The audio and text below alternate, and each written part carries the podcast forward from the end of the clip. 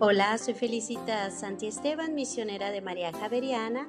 Les invito este 21 de agosto a unirnos en oración apoyando la jornada de las vocaciones nativas en territorio de misión. El Papa Francisco nos llama en misión a edificar la familia humana hasta los últimos rincones de la tierra.